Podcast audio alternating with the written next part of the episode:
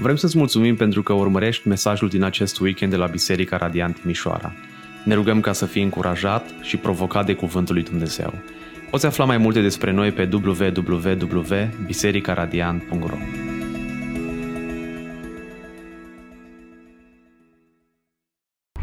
Mă bucur în dimineața aceasta să putem ca echipă de prezbiteri, de păstori și cum am învățat că sunt sinonime cele două, să continuăm să studiem din uh, cartea Marcu. De aceea vă invit să deschideți Sfânta Scriptură, uh, dacă aveți la voi, cine a venit în armat cu sabia la el, să o scoată din teacă. Dacă nu, găsiți o sabie de împrumut sub scaun, uitați-vă în stânga, în dreapta, dacă aveți și o sabie digitală, e bună și aia, dar mai bună e cea fizică. Ați văzut cei care ați fost la, la întâlnirea bărbaților că merge mai bine una, una, una fizică. Și în dimineața aceasta o să continuăm să, să ne uităm uh, la viața Domnului Isus. Și haideți să, să păstrăm un moment de, uh, de rugăciune. Tatăl nostru Ceresc, venim în fața Ta și pe baza meritelor Domnului nostru Isus Hristos, prin puterea Duhului Tău cel Sfânt, te rog, învață-ne să te urmăm, să călcăm pe urmele pașilor Fiului Tău și te rog, Doamne, să ne ajut să știm cum să trăim și cum să umblăm și ajută-ne să fim atenți la cuvântul Tău și să știm cum să-L aplicăm în viețile noastre. Amin. Amin. În dimineața aceasta am intitulat mesajul exact cum se intitulează seria din cartea Marcu, pe urmele lui Isus. Stăteam să mă gândesc cum, uh, ce titlu să-i pun diferit, dar de fapt uh, ceea ce vom vedea în Marcu este exact ceea ce vedem într-un mod foarte condensat în, în versetele acestea. Și haideți să le citim. Vă invit să deschideți Marcu, la Marcu, capitolul 1, începând cu versetul 14. După ce Ioan a fost închis, Isus a venit în Galileea, proclamând Evanghelia lui Dumnezeu. El zicea, s-a împlinit vremea, s-a apropiat împărăția lui Dumnezeu, pocăiți-vă și credeți în Evanghelie.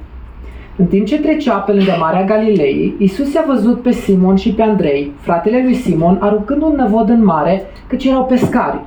Isus le-a zis, veniți după mine și vă voi face pescari de oameni.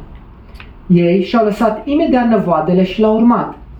Mergând puțin mai încolo, i-a văzut pe Iacov, fiul lui Zebedei, și pe Ioan, fratele lui. Ei erau într-o barcă și își reparau năvoadele.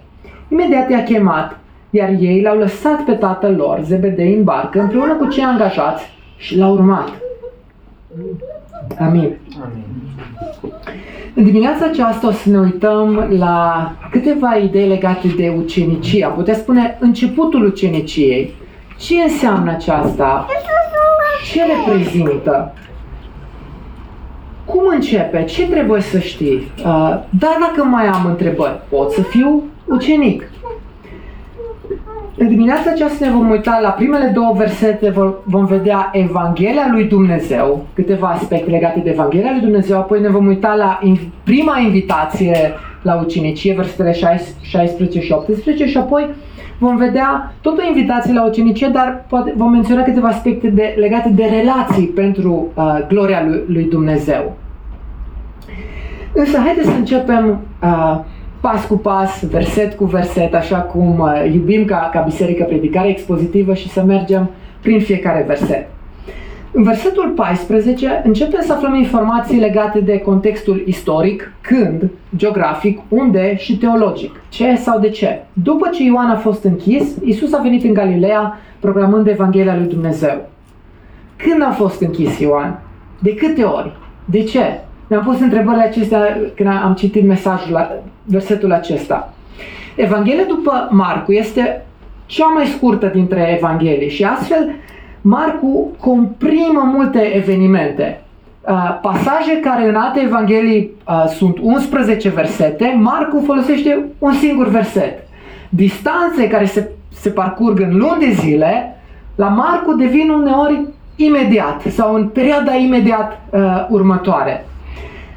Închiderea lui Ioan se întâmplă probabil la câteva săptămâni distanță după botezul lui Isus, iar evanghelistul Ioan relatează în capitolul 3 că Ioan Botezătorul încă mai boteza după botezul lui Isus și chiar ajunge să pună întrebări din temniță legat de lucrările lui Isus. Vedem asta în Matei 11. Iar în Marcu, capitolul 6, vom vedea motivele întemnițării lui Ioan Botezătorul și cu siguranță vom ajunge să studiem mai în profunzime lucrarea lui Ioan Botezătorul. Însă, în acest verset vedem cumva apogeul lucrării uh, lui Ioan Botezătorul, care se încheie cu botezul lui Isus. Pentru că chiar el spune în Ioan 3 cu 30, el trebuie să crească, iar eu să mă micșorez. Ioan Botezătorul și încheie lucrarea odată cu prezentarea publică a lui Isus, ceea ce putem spune că reprezenta începutul oficial al uh, lucrării lui Isus. Dacă înțelegem contextul de când, aproximativ la câteva săptămâni sau până înspre câteva luni după uh, botezul lui Isus, unde se întâmplă evenimentele?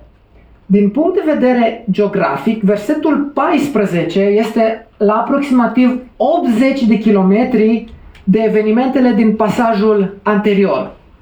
Isus pleacă de undeva din nord, coboară până în sud la Ierusalim, distanță de 80 de kilometri, este botezat, merge în pustie și apoi se întoarce înapoi în uh, Galileea. La, de, de comentatorii spun că este distanță poate de câteva uh, săptămâni, că 80 de kilometri pe jos nu-i faci alergând, nu, nu, nu făcea nimeni maraton uh, în, în Israel în, în perioada respectivă. Isus pornește din Galileea, mai în nordul Ierusalim, ajunge la Iordan, în apropiere de Ierusalim, pentru a fi botezat, apoi se întoarce în Galileea. Pe vremea lui Isus, Capernaumul era cel mai mare oraș din partea de nord a, a, a Mării Galilei. Timp de câteva luni, Isus a făcut din orașul acesta propria casă și sediul lucrării sale. Capernaumul era aproape de Marea Galilei, cunoscută și ca Marea Tiberiadei sau lacul Genezaret. Cele trei denumiri sunt folosite interschimbabil de, de evangeliști. Și marea aceasta nu era o mare propriu-zisă, era de fapt un lac mai mare, dar îi se spunea Marea. Isus continuă lucrarea începută de Ioan în predicarea împărăției lui Dumnezeu. Și deseori m-am întrebat, cum adică predica Isus Evanghelia, proclamând Evanghelia lui Dumnezeu? Dacă ar fi să vă întreb pe unii dintre voi, spunem Evanghelia în trei propoziții. Ce mi-ați spune? Probabil mi-ați spune ceva de genul ăsta. Noi afirmăm că Evanghelia este vestea bună că Isus a murit pentru păcatele tale, dar și că a înviat ca dovada faptului că iertarea este posibilă, iar prin credința în Isus avem și noi împăcarea cu Tatăl și viața veșnică. De aceea, dacă asta e Evanghelia, asta am putea spune o definiție scurtă, dacă asta e Evanghelia, cum predica Isus Evanghelia din moment ce nici nu și-a început încă bine lucrarea? V-ați întrebat vreodată ce înseamnă că predica Evanghelia? Și vom vedea elementele ale Evangheliei în versetul 15. De aceea îi spune Evanghelia lui Dumnezeu, vestea bună a lui Dumnezeu. Și Isus spune în felul următor, s-a împlinit vremea, s-a apropiat împărăția lui Dumnezeu. Pocăiți-vă și credeți în Evanghelie, credeți vestea bună. Ce înțelegeau cei care îl, aște, îl, îl ascultau pe Isus când proclama cuvintele acestea, când, pre, când predica? Poporul evreu trăia cu așteptarea unui Mesia. Așteptau ca Dumnezeu să împlinească promisiunile lui. Cunoșteau Vechiul Testament, cunoșteau profețiile despre Mesia și așteptau împlinirea promisiilor, uh, pro, profețiilor. De fiecare dată când auzeau un profet, s-a împlinit vremea, în inima lor rezona ceva de ordin teologic legat de profețiile Vechiului Testament. Chiar Matei 4. Haideți să, să întoarcem la Matei, capitolul 4, care ne dă câteva detalii legate de acest eveniment. Matei 4, începând cu versetul 12. Când a auzit Ioan că fusese închis, s-a retras în Galileea, parte de nord. A părăsit Nazaretul, Nazaretul fiind aproape de Capernaum, localitatea copilăriei și s-a dus să locuiască în Capernaum, lângă mare, în hotarele lui Zabulon și ale lui Neftali, versetul 14, ca să împlinească ceea ce a fost spus prin profetul Isaia, care zice, ținutul lui Zabulon și ținutul lui Neftali, care către mare, dincolo de Iordan, Galileea neamurilor, poporul care locuia în întuneric a văzut o mare lumină peste cei ce locuiau în țara umbrei morții, a răsărit o lumină. De atunci încolo, Isus a început să predice și să zică, pocăiți-vă că s-a apropiat împărăția cerurilor. Isus își începe lucrarea în Galileea neamurilor și predica vestea bună că Mesia chiar a venit. Și pasajul acesta pe care Matei îl citează este din Isaia 9, care noi de obicei îl citim la Crăciun, căci un copil ni s-a născut, un fiu ni s-a dat.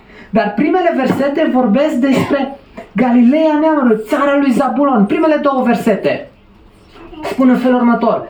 Totuși, nu va mai fi întunecime, Isaia 9, peste cei ce au fost în necaz. După cum în trecut el a făcut de rușine ținutul lui Zabulon și ținutul lui Neftali, tot așa, în viitor, el va acoperi de glorie Galileea neamurilor calea către mare dincolo de Iordan. Poporul care umbla în întuneric a văzut o mare lumină. Peste cei ce locuiau în țara umblei morții a strălucit o lumină. Iisus proclama Evanghelia lui Dumnezeu, vestea bună, s-au împlinit vremurile.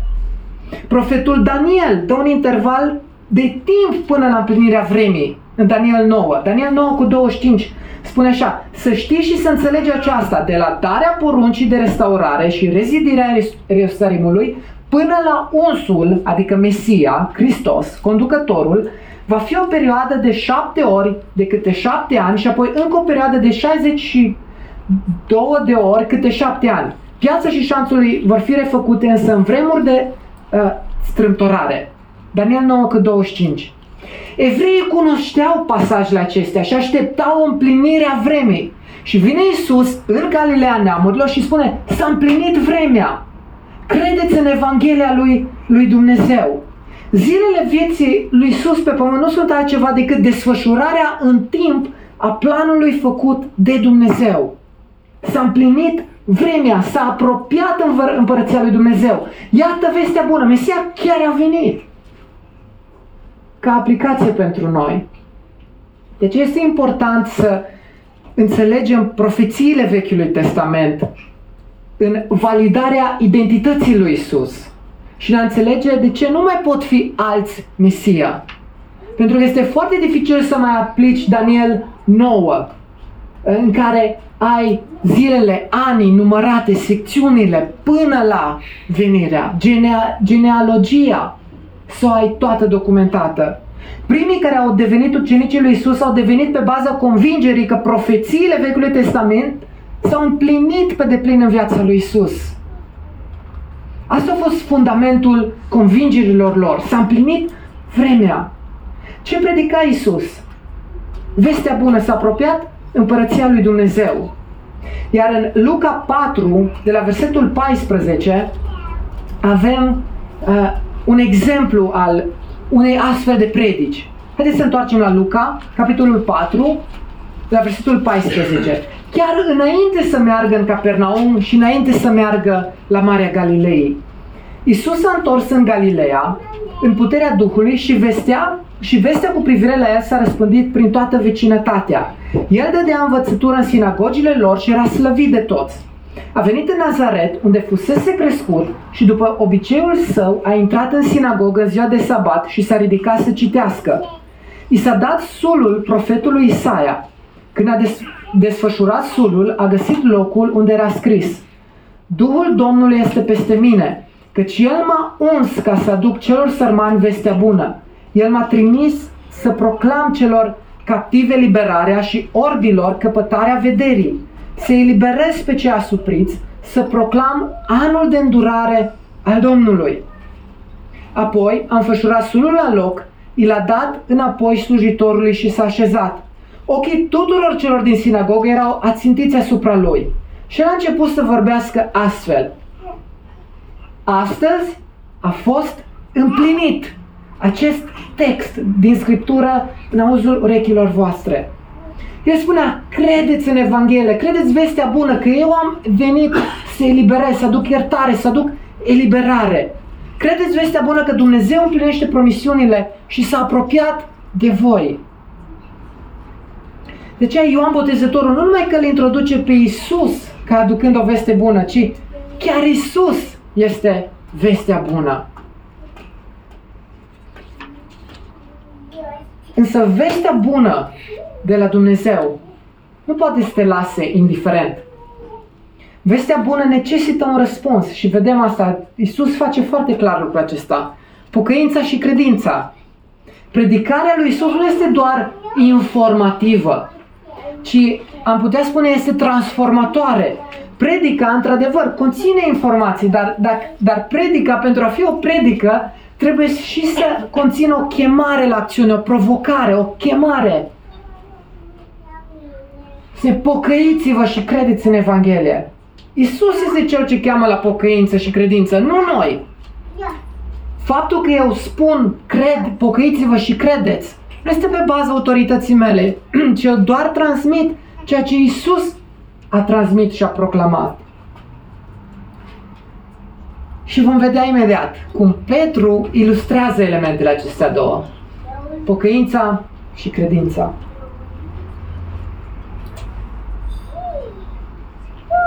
Dacă Evanghelia este vestea bună a lui Dumnezeu, este Evanghelia lui Dumnezeu, proclamată prin chiar Fiul Său, haideți să vedem acum cum reacționează oamenii la, la vestea aceasta.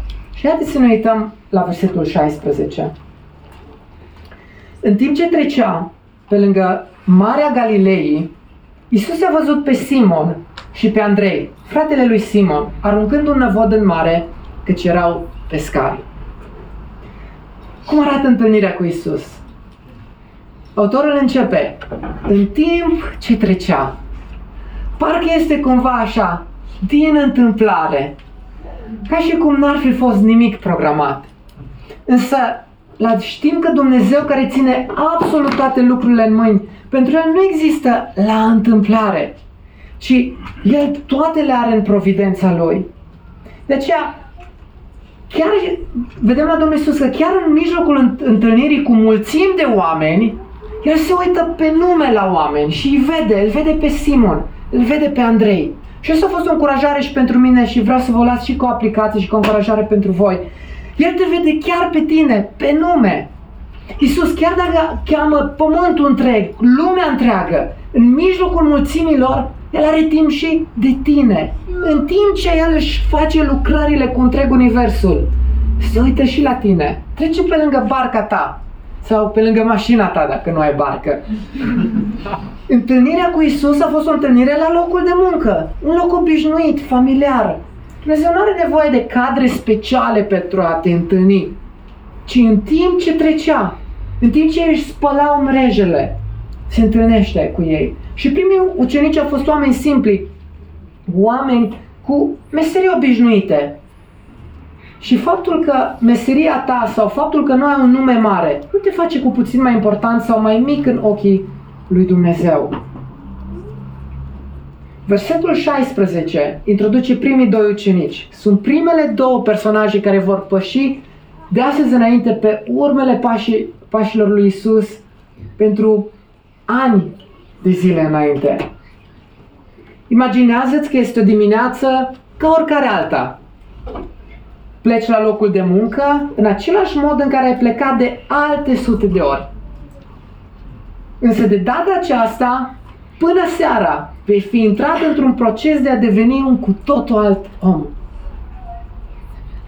Pentru Isus este suficient o singură zi pentru a aduce schimbare radicală de direcție în viața cuiva. Versetul 16 este un singur verset în Marcu, dar Luca prezintă un singur verset pe parcursul a 11 versete. Și haideți să le citim pentru a avea o, o imagine mai clară. Luca, în capitolul 5, începând cu versetul 1. În timp ce se afla lângă lacul Genezaret, Marea Tiberiadei sau Marea Galilei, și mulțimea se înghisuia în jurul lui ca să asculte cuvântul lui Dumnezeu, Isus a văzut două bărci trase la marginea lacului. Pescarii coborâsere din ele și își spălau năvoadele. S-a urcat într-una dintre bărci, care era a lui Simon, și l-a rugat să o îndepărteze puțin de țărm. Apoi s-a așezat și din barcă a început să dea învățătură mulțimilor. Când a terminat de vorbit, i-a zis lui Simon, depărtează barca la apa adâncă și aruncă-ți năvoadele pentru pescuit. Simon răspunzând a zis, stăpâne, toată noaptea ne-am ostenit, dar n-am prins nimic. Totuși, la cuvântul tău voi arunca năvoadele. Au făcut așa și au prins atât de mulți pești încât începuse să li se rupă năvoadele. Le-au făcut semn fraților lor din cealaltă barcă să vină să ajute. Aceștia au venit și au umplut amândouă bărcile cu atât de mult pește încât erau să se scufunde. Când Simon Petru a văzut ce s-a întâmplat, a căzut la genunchii lui Isus și a zis, Doamne, pleacă de la mine pentru că sunt un om păcătos. Căci atât el, cât și cei ce erau împreună cu el fuseseră cuprinși de uimire datorită capturii de pește pe care o reușiseră. La fel erau și Iacov și Ioan, fiul lui Zebedei, confrații lui Simon. Isus i-a răspuns lui Simon, nu te teme, de acum înainte vei fi pescar de oameni. După ce au dus bărcile la țăr, au lăsat totul și l-au urmat. Isus le-a zis, versetul 17, veniți după mine și vă voi face pescari de oameni. Chemarea, chemarea la ucenicie. Veniți după mine. Veniți!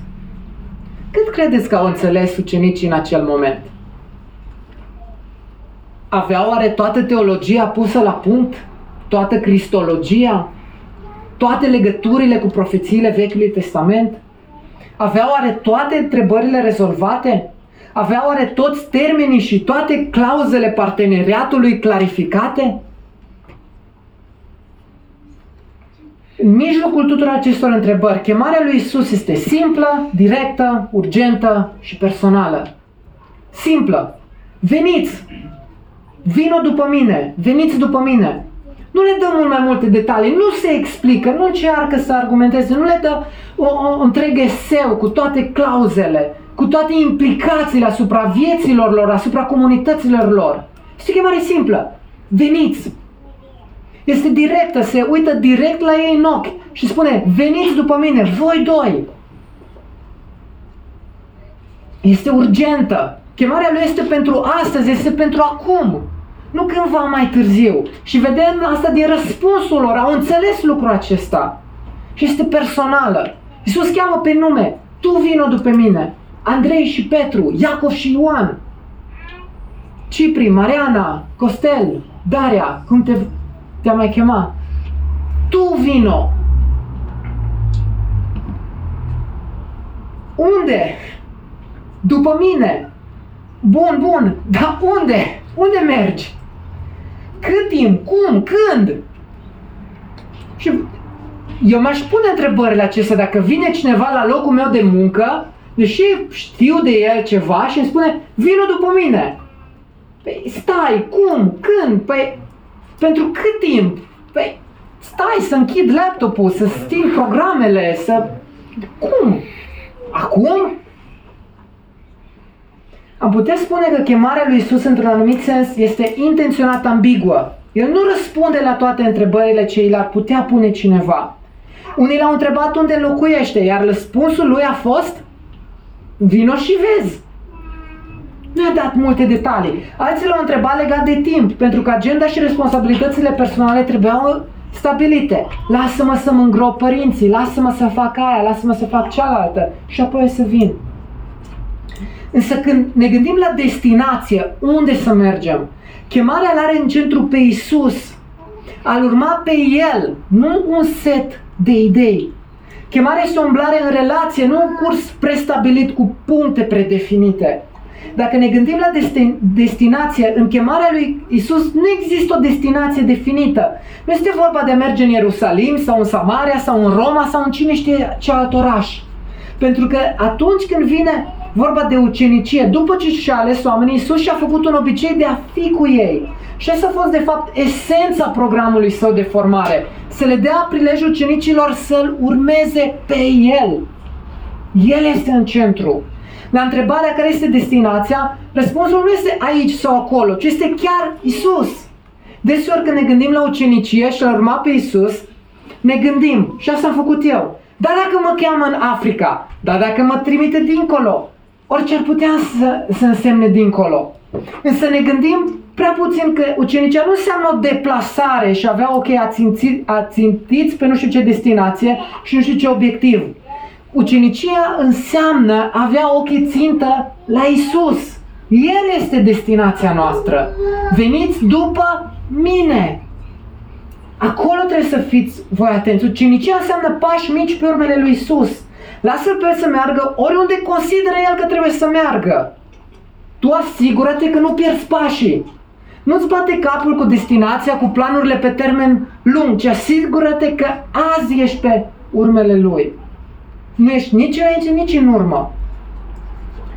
Noi deseori avem siguranța și pace și liniște când termenii și clauzele unei relații sunt clare. Pentru că nu avem încredere în oameni și vrem să evităm surprizele. Însă Isus ne cheamă la El, la persoana Lui, la a-L urma, chiar dacă nu știm de la început unde va merge El și pe unde ne va duce. Suntem la începutul călătoriei în Cartea Marcu și chemarea este aceeași și pentru noi astăzi. Vino după mine. Este călătoria vieții noastre. Ce facem cu toate aceste întrebări? Cum ar fi să-ți spună cineva și te voi face programator de oameni, sau mecanic, sau tâmplar, sau inginer de oameni? Iisus le și spune scopul în, în chemarea lui. Ce înseamnă asta? Noi înțelegem acum pentru că ne uităm în urmă și vedem ce s-a întâmplat cu viețile lor. Însă, mereu chemarea este la început ambiguă. Nu sunt toate detalii. Scopul final și rezultatul final vor fi mai clare pe măsură ce progresezi. De aceea chemarea la ucenicie este centrată în persoana lui Isus. Cine este El și abia apoi ce spune El să faci. Este centrată în identitatea Lui.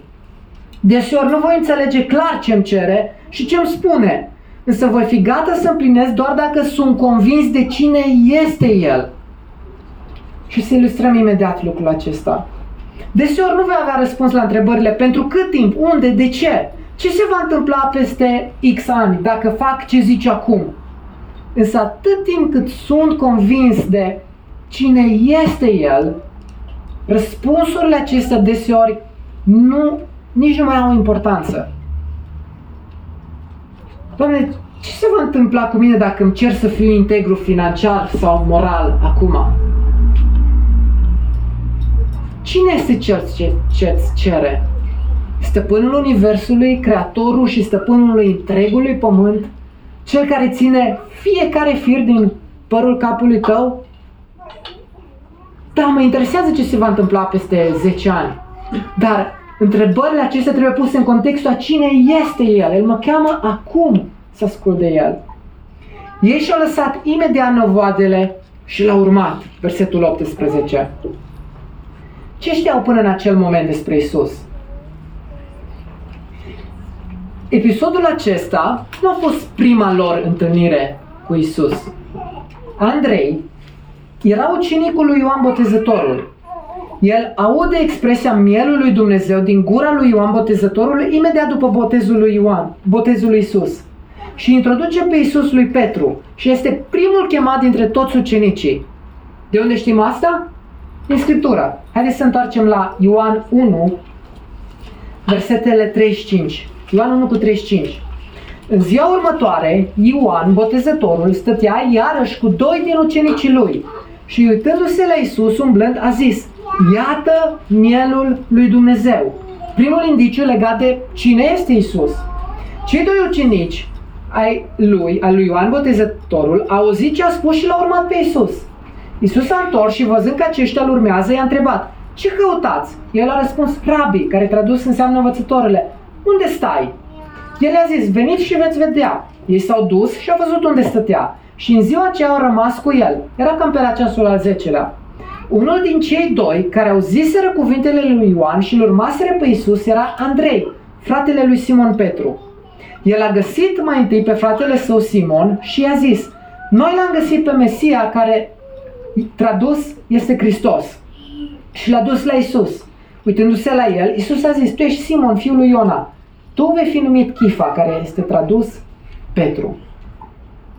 Este primul moment în care Andrei îl întâlnește pe Isus și îl introduce și pe Petru. Dar mai au o experiență în viața lor. În Luca, la capitolul 4, uh, versetele 38-39, fiind fratele lui Andrei, află de Isus, dar Isus chiar intră în familia lui și îi vindecă soacra. Versetul 31, apoi din Luca 4, apoi a coborât în Capernaum, o cetate din Galileea, și în ziua de sabat a început să dea învățătură. Versetul 38, iar soacra lui Petru s-a ridicat și Isus s-a ridicat și după ce a ieșit din sinagogă, a intrat în casa lui Simon. Soacra lui Simon era cuprinsă de febră mare și l-a rugat pentru ea.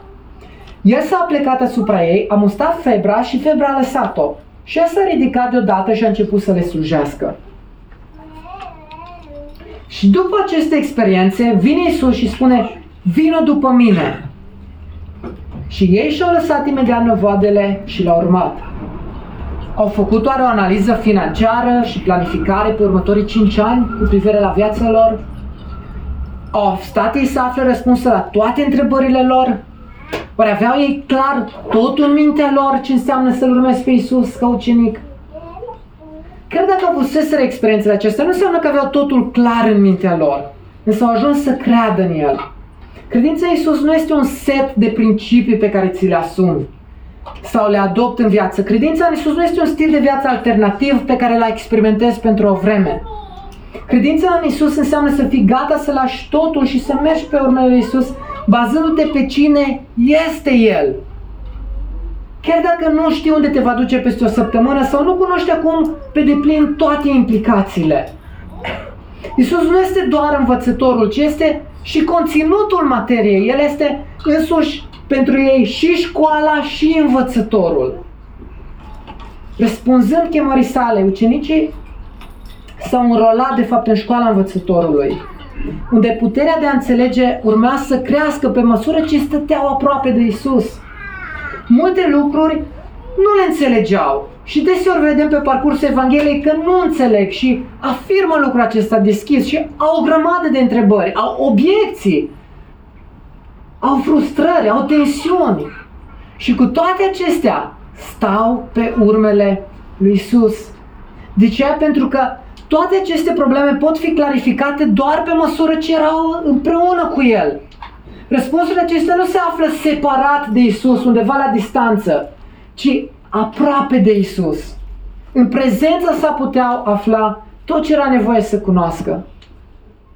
Pohăiți-vă și credeți în Evanghelie. În Luca, cum a răspuns Petru? Petru stând în fa- față în față și recunoaște starea. Doamne, pleacă de la mine pentru că sunt un om păcătos. Pocăința începe cu recunoașterea stării în care te afli în relație cu Dumnezeu.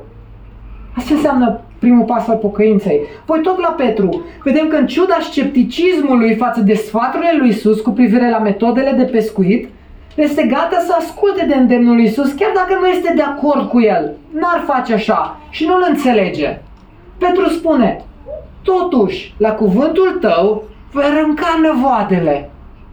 Pocăința înseamnă ascultare, nu înseamnă rezonare emoțională sau să înțelegi pe deplin totul sau să fii convins pe deplin totul, ci când Dumnezeu îți spune clar ceva, nu te întreabă dacă ai înțeles, nu te întreabă dacă ți le-ai asumat, nu te întreabă, te întreabă dacă rezonezi, ci te întreabă, ești tu gata să asculți?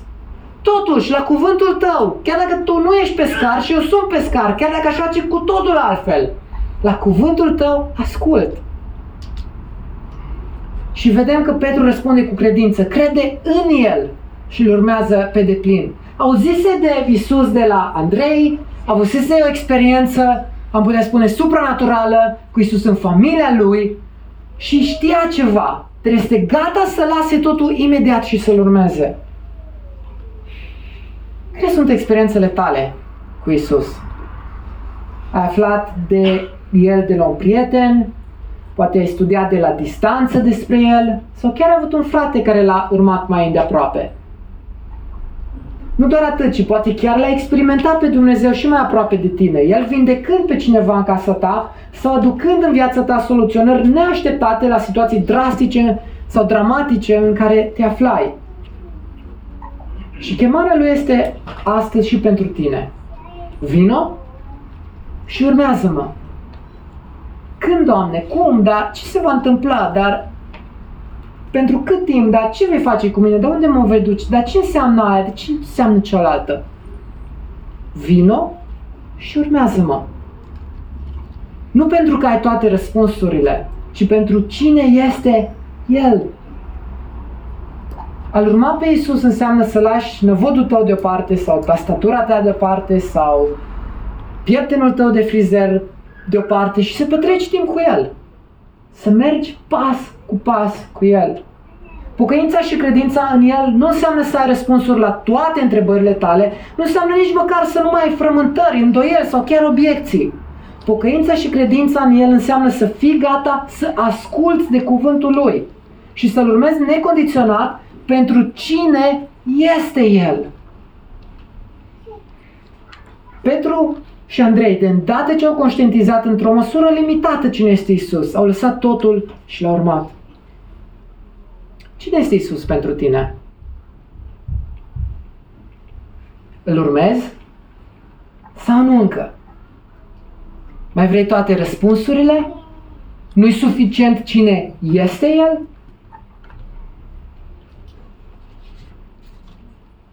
Mergând puțin mai încolo, i-a văzut pe Iacov, fiul lui Zebedei, și pe Ioan, fratele lui.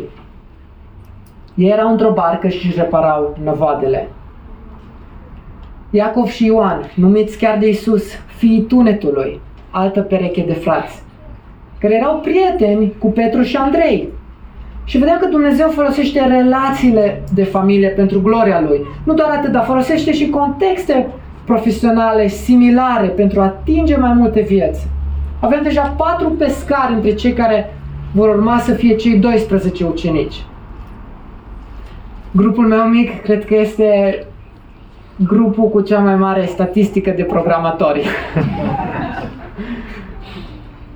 Dar sunt medii profesionale pe care Dumnezeu le poate folosi pentru gloria Lui.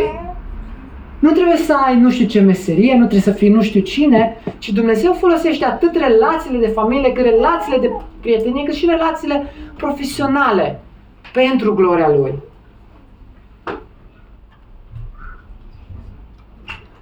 Cred că nu mai am baterie.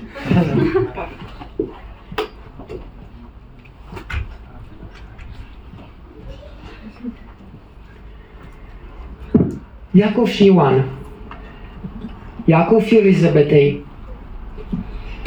Și să discutăm puțin despre Zebedei SRL. Ați mai, ați mai auzit de firma aceasta? Dintre cele două perechi de frați, familia lui Iacov și Ioan pare a fi mult mai proeminente decât cea a lui Petru și Ioan.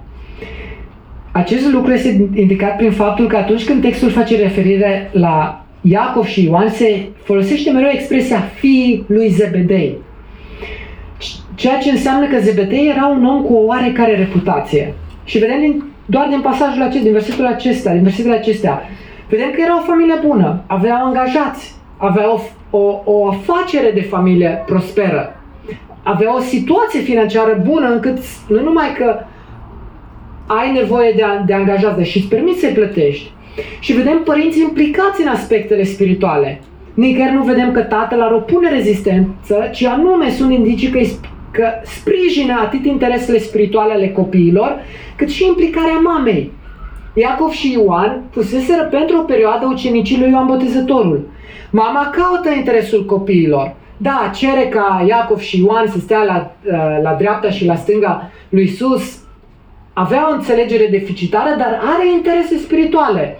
Și mama este implicată în slujirea lui Isus pe tot parcursul lucrării lui. La final, în Matei 27, vedem că printre femeile acestea era mama fiilor lui Zepedei. A rămas cu Isus până la final și a slujit. Este posibil ca prestigiul lui Zebedei să fie izvorât din succesul său financiar, fie din genealogia sa, fie din amândouă. Se pare că era un om realizat. Afacerea lui cu pescuitul mergea atât de bine încât a fost nevoie să angajeze mai multe persoane. Mai mult, toată familia lui se bucura de o reputație așa de bună încât apostolul Ioan era cunoscut de marele preot. De aceea, în noaptea în care Isus a fost arestat, Ioan a putut să-l introducă pe Petru în curtea marelui preot. Există câteva dovezi în scrierile bisericii primare care atestă că de Zebedei era un levit și avea legături strânse cu marele preot, asta de la 80 de kilometri distanță. Oricare ar fi fost motivul respectabilității lui Zebedei, reste clar din scriptură că a fost un om important, iar reputația familiei sale era cunoscută din Galileea până în casa marelui preot din Ierusalim. Ce faci dacă ai o afacere de familie? Uneori, dacă ai o afacere de familie, poate fi chiar mai dificil să lași totul pentru o lucrare spirituală. Însă, alteori, afacerile de familie susțin lucrările spirituale. Mi-amintesc de un gând de la Paul Washer când vorbea de misiunile internaționale. Folosea următoarea analogie. Spunea, dacă e nevoie să cobori într-o fântână adâncă, nu e suficient doar să ai disponibilitatea, curajul, determinarea, frânghia și găleata, ci ai nevoie și pe cineva la gura fântânii să susțină frânghia, să te țină. Spunea el că unii vor fi chemați să coboare în fântâni, să meargă acolo pentru progresul Evangheliei, iar alții să fie gata să susțină frânghia. Dacă ați ținut vreodată vreo frânghie cu greutate pe ea, știți că sunt șanse mari să te rănești și necesită mult efort fizic. Poate nu ești Iacov și Ioan să mergi direct pe câmpul de misiune, ci poate ești Zebedei. Ești gata să-ți vezi copiii părăsind afacerea familiei și să fii gata să susții financiar lucrarea Evangheliei. Nu doar a copiilor, ci și implicarea soției tale. Tu trebuie să rămâi cu angajații, dar soția să meargă să slujească ai o reputație bună și o familie bună din toate punctele de vedere. Și Zebedei a avut acestea și vedem că își lasă fiul atât pe urmele lui Ioan Botezătorul, cât și pe urmele lui Isus.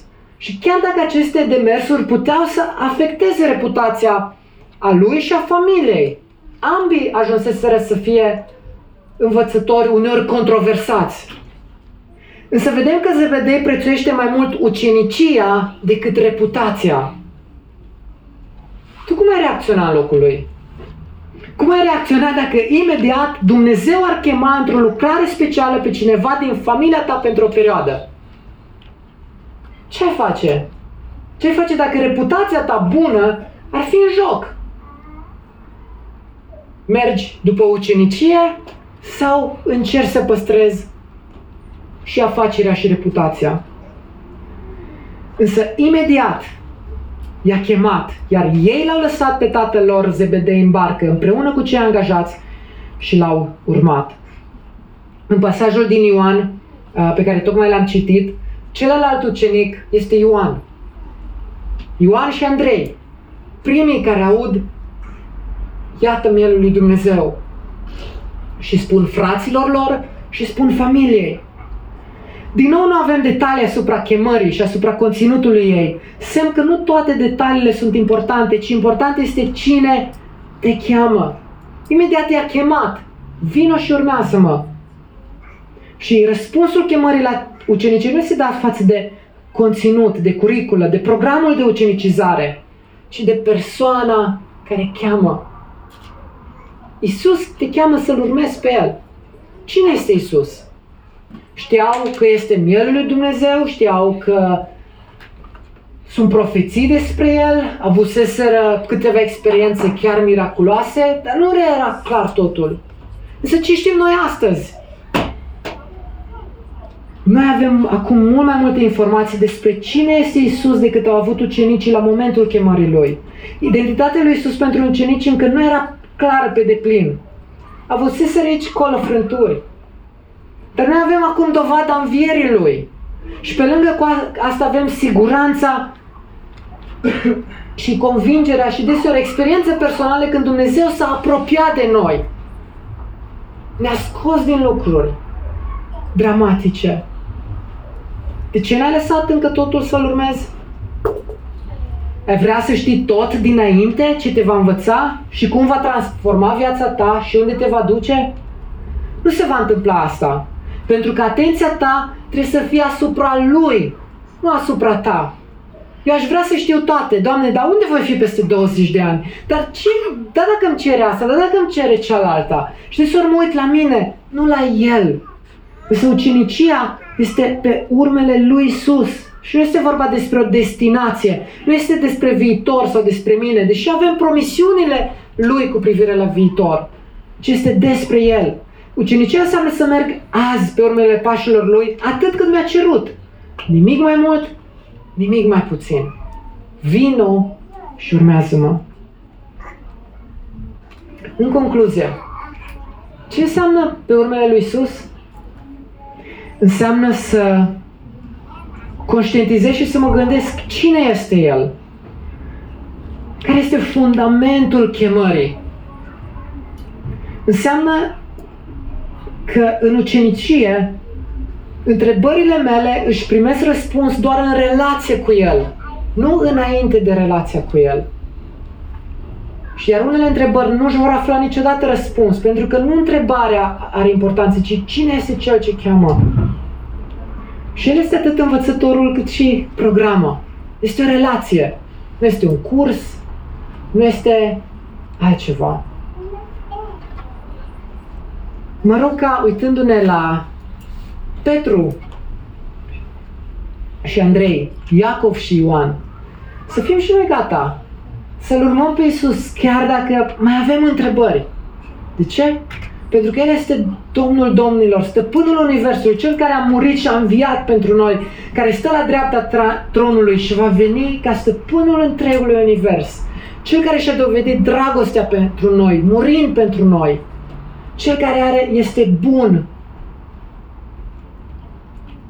Acesta este Cel pe care ne dorim să, să-L urmăm. Și haideți ca în următoarele săptămâni, pe măsură ce mergem cu ucenicii, dacă nu ai început să-L urmezi pe Isus, te invit să-L urmezi și tu. La fel ca Petru, vină cu obiecțiile tale, cu frământările tale, dar spune, Doamne, la cuvântul Tău, ascult ceea ce îmi cer. Amin. Amin.